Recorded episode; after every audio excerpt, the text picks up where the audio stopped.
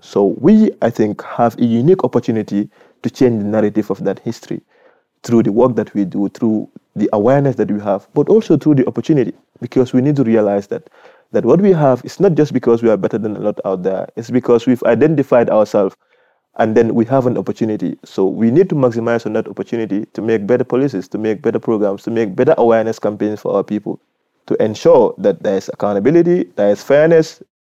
My name is Ibrahim Masonko. I am from the Gambia. Yes, we can, sure we can change the world.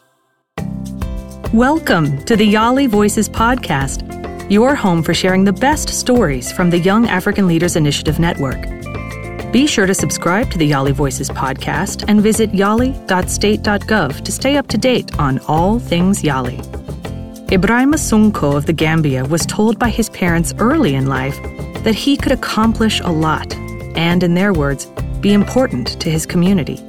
And though his parents never went to school and he never had a family member go to university before he and his siblings, they knew the value of an education.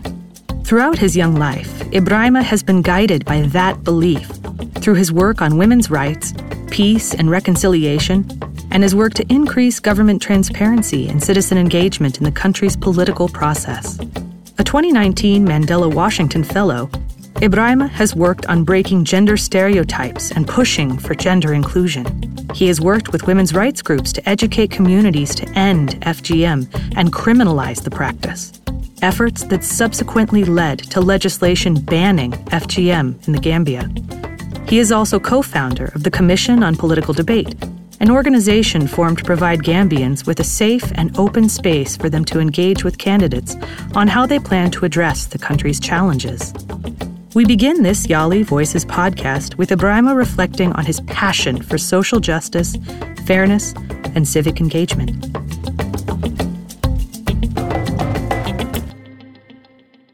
My career path at the moment is one that has several dimensions because of the kind of work that I do. And I think also I said somewhere else a few days ago that I am still on the path of discovering myself you know, because of most of the things that I do. And even though I am passionate about law, I'm passionate about defending people, I'm passionate about justice, fairness, and equity, uh, to have a social justice in our community. But I also know that there is something bigger that I am more passionate about, and that is how do you make difference for your community, those people that are left out, the marginalized, the vulnerable people in your various communities. So there is one person with a background in law another person, you know, who is so much passionate about volunteerism, is so much involved in his community. So I try to balance these two to ensure that the work of one of these things do not affect the other. Because my background in law is a catalyst to help me, to assist me in the kind of work that I do. You know, so the goal is at the end of the day to do my bar school, to complete my bar school and become a barrister and solicitor of the Supreme Court of the Gambia. So, but the continuation of to ad- advocate for popular participation in politics, for social justice, to bridge the inequality gap that we have in our communities is one that I think I will forever be attached to because of the kind of society that we have. And this is also more reason why when people like me, for example, were born in 1994, between 1994 to 2016, we were born to not know about a lot of things that were happening, particularly in the political space. And we saw ourselves in certain socio-economic conditions. We saw our people living in so much bad conditions. What are the circumstances? What are the prevailing circumstances that allow some of these things to happen? What could we have done differently as a society, as a state, to make sure that we have more people involved in politics, to make sure that our needs and problems are addressed by the state, to make sure that women, for example, participate in the political process as well. And it is out of these reasons why, you know, I started working at a very early age with a women-led organization in the Gambia, perhaps the leading in the country in 2015 called GAMCOTRAP, Gambia Association Against Traditional Practices.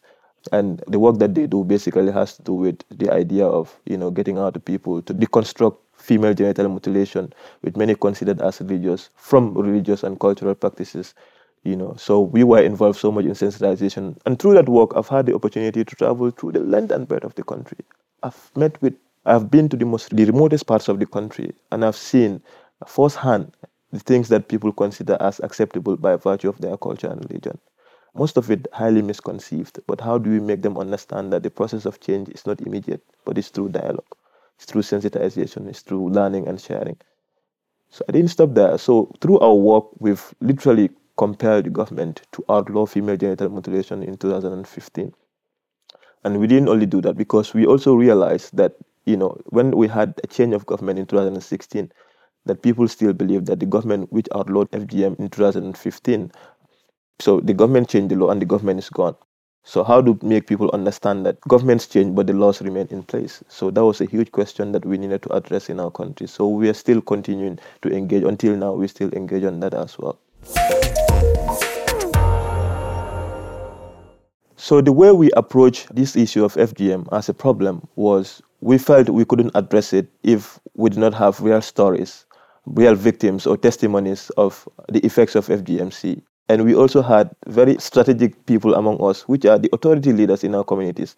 For example, the religious leaders, community leaders, for them to come and speak about these things, especially survivors of FGMC. So most of our people we work with are people who underwent the process, so they experience it firsthand some in their marital houses, some when they were giving birth. So they would come, you know, so we knew that at least, you know, things that they experience, if they talk about it, it has more power and impact than people like us who are men. But also, very importantly, the idea that women issues are not just women issues, that both men and women need to work together. So the subject of inclusion so we included almost all sectors of our society. Doctors were the experts to talk about the health complications of it. We had religious leaders to talk about. We had traditional leaders as well, because these things, these individuals are individuals of authority, and their opinions are highly considered and respected in the society. So we use that approach pretty much to ensure that you know we we do what we want to do, and we have a more understanding with our people for them to realize that this is just a cultural practice it has nothing to do with our religion because, at the first place, it is not a religious practice. It has its connotation and its background embedded in our religion, but it is not a religious practice. So we also met with legislators because we knew the role they could play that despite all the sensitization that we could do, it couldn't be even effective without involving the legislators because they were going to make the law eventually. So we also involved some legislators. And eventually we had all of these people in our side and they joined the campaign. When we go out, they are part of us. They speak to the people. They are the representatives of the people. And the government in 2015, during a rally, the president stood up and said, the funny thing was the president has been a stern supporter of FGMC. On several occasions, he's been questioned and said he's not going to comment on it because it's not a local problem, it's not a Gambian problem.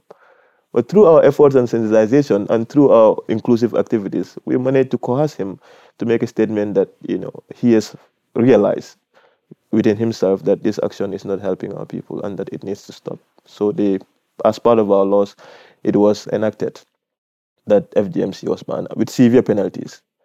So even if you know someone who is doing it, but you just report the, the, issue, you are as guilty as that particular person.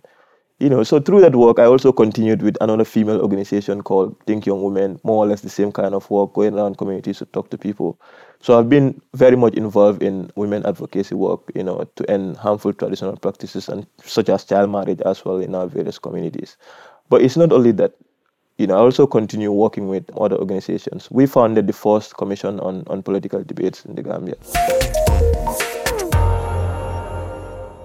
The Commission on Political Debate was founded in 2014 by a colleague of mine and myself with the sole purpose of bridging the gap created by our authoritarian regime, where there was no freedom of speech, there was no liberty, and people were not at ease with what was happening because they were not also offered a platform to participate in the politics, especially the opposition parties. So that was a problem we realized and we felt we could play a role in this. And that was when we came up with the idea of commission on political debates. Actually, the Commission on Political Debate is also a brainchild of Mandela Washington Fellowship because my colleague came to the fellowship prior to the establishment of the commission. And when he came down, you know, he spoke to me about it and we said, look, we need to play a role in this to more or less model it on the United States Commission on Political Debate, to localize it in our own context, to address our realities that we have. Because, like I said earlier on, between 1994 to 2016, this was a very hard time for our country. We had only one state television and one state radio station, and we had few other private radio stations as well. So there was no other television that was available for opposition parties, even though the constitution makes it clear that all opposition parties should have equal access to our radios and television. But even if you had access to radio and television, that you are not free, you are not at liberty to talk about certain things. You cannot hold the government to account. You cannot say anything that is critical of the government. So how do we address this problem to make people realize that, you know, in this 21st century, that all men are born equal, that we need to have a more free society, a more accountable and transparent society that will address the needs, the socio-economic problems that are compounding us as a country. So we conceptualized the legal framework. You know, we also went on to do the documentation with Attorney General Chambers at the Ministry of Justice. So we did the initial consultation, and when we did that, people felt this is going to be important and it's going to be a breakthrough in our political process. And in 2016, 2015 rather, we had our first initiative to organize our first project to organize presidential debates in the Gambia. First time in our history. Can you imagine? From 1994, in fact, from 1970 to 1994, Gambia had perhaps the longest constitutional democracy in Africa. But even that period, we never had anything like commission on political debates or a debate process where political opponents would come and have a direct interface with the public, and the public could also ask them questions.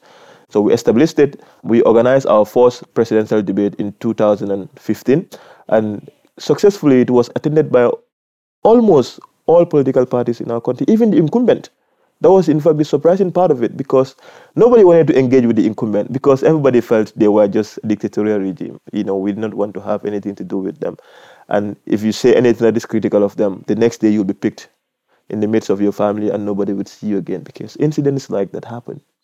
You know, there are several reported incidents of various human rights organizations that talk about the state of freedom the state of democracy in our country. So people were highly apprehensive of the idea of commission on political debates. But we felt we needed to do it. So So we realized at the Commission on Political Debates, even at the conceptual stage, that it is imperative to have some form of code of conduct, to also have some form of rules and regulations that are going to guide the kind of work that we do, especially in terms of political debates, because debate is one aspect of the work that we do. So we are also focusing on other areas, which I think I'll have opportunity to discuss on further on. But we have our own rules and regulations that guide our debate, and part of that very essential and very very central is the idea of independence because we don't want to be seen having any political affiliation. So we don't wear any party colors or party caps.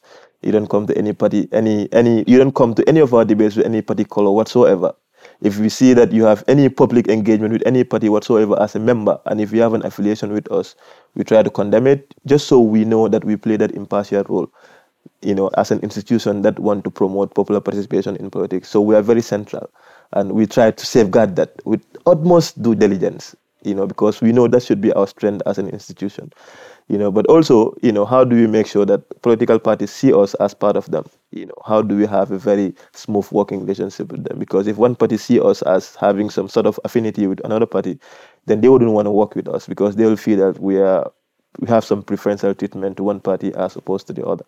So we try to engage them. We have lots of trainings with them, even prior to the debate, on what we expect of them, what are the rules of the debate, what each and you know every one of them is required to do, you know, in terms of not to use profanity, to have a more civil discourse, to make sure that debate is based on policies and not individuals, that our debate and discussion should be based on how do we better our institutions, you know, that our politics should not be just about idea of individualism because that is highly entrenched in our political spaces. How do we better individuals? What policies or programs do you have? But we also make it up to them that we are going to challenge them during the debate. The whole idea is how do you challenge them to sell their to market their ideas in a more compelling way in a way that it will come across as the ideal person. But we don't decide that. The citizens who are there about 13 to 15,000 people that we gather together about the 20,000 people that follow us online when we are doing a debate they get to decide.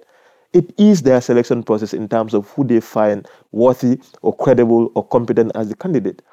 So that is the whole day and when we see people talk about those things it sort of creates a national dialogue you know, that the debate that was done yesterday, you know, have you seen this particular? I think he or she did particularly well. You know, I think she should be my candidate because her ideas, her policies or programs were very clear, were very articulate, and all of that. So that is the idea. We want to create a platform where people are going to be free to talk about ideas, a platform where people could also come and hold government officials to account. Despite being unable to gather empirical evidence of their impact, Ibrahima and his team believe that the way citizens talked about governing and governance did change as a result of the debates. You know, we know it happened, and we know, at least from the responses we get from people through verbal conversation and through written correspondences, that this needs to continue in our country. You know, so because nobody thought that such an opposition party would come to a debate organized by young people. These are young people in their 20s. And literally, they had nothing on we had nothing. We just felt we needed to play a part. That the incumbent was going to walk in, have their representative to come and represent them in the debate. That was huge. So people felt that, in fact, after all, they are human. So we want a more, we want to get more popularity in the country because we want people to understand and realize the value that a commission on political debate can play. I take United States for example most of the decisions made by a lot of people in terms of voting, the debate that they organize usually plays a huge role in that. You know, so because people take ownership of it, because the institution of debate also has established itself as a credible, credible player in the political dispensation. We want to play that role in ours as well, although we are young. But I feel with the strength and the work that we are doing, we'll also get there. Only if we continue to be independent you know, only if we realize the value that this can play in our society. You know, so research and polls for us is very important. But not only that, we've also realized that a key part of our democratic process is the role of the National Assembly and what they could play, in, particularly in terms of their oversight functions to hold the government to account. So, money problem that we have in the continent is there is now a rising argument between federalism and presidential system and what could hold governments more to account in our continent because ours has more of presidential system of government and it has not yielded much dividends in terms of holding our leaders to account. So how do you make sure that a presidential system is very accountable? How do you make sure that presidents do not come that after one year term they want to change the constitution to go back and rerun for another term again? So the National Assembly could play a very strategic role in this regard. Only if they realize it, only if they know that to run for a National Assembly is not about making laws. It's not only about amending laws, but it's also about accountability.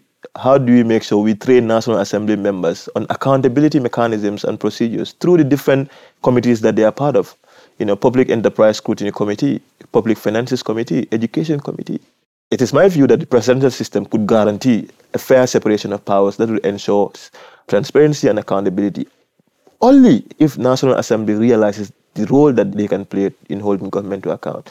But there is huge work that needs to be done in making them understand that your role as a National Assembly, as much as you're being loyal to your party, the Constitution says your primary role is to defend the Constitution of the government, is to defend this country.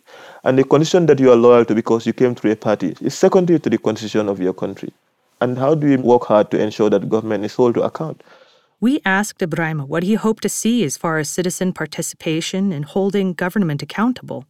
Later, he offers specific advice for young African leaders on how they can inspire and create more civic engagement in their communities.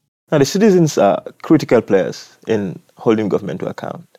And again, ours is a case point to make reference to because in 2016, when we had the elections, after the elections, the president went on national television and said he has accepted the outcome of our electoral results, and that our election it cannot be rigged, and that it's one of the best in the entire world, at least reported by because we use the marble, you know, so it's reported by many international observers that came down to see our election was free and fair, and he acknowledged this on state TV the evening of the elections, and said it's his time after 24 years to step down, and that he's going to leave and become a farmer. I think six, seven days after that, he came back on national television and said they got proof that election was rigged somewhere in some part of the country and that he is going to the Supreme Court to challenge the outcome of the elections and that the status quo remains the same, meaning that he should remain as president of the Gambia. Now, the constitution says that there is a particular number of days that a president or an individual who lost in the election could go back to the Supreme Court to challenge the outcome of the particular election that happened. But that has elapsed in his time.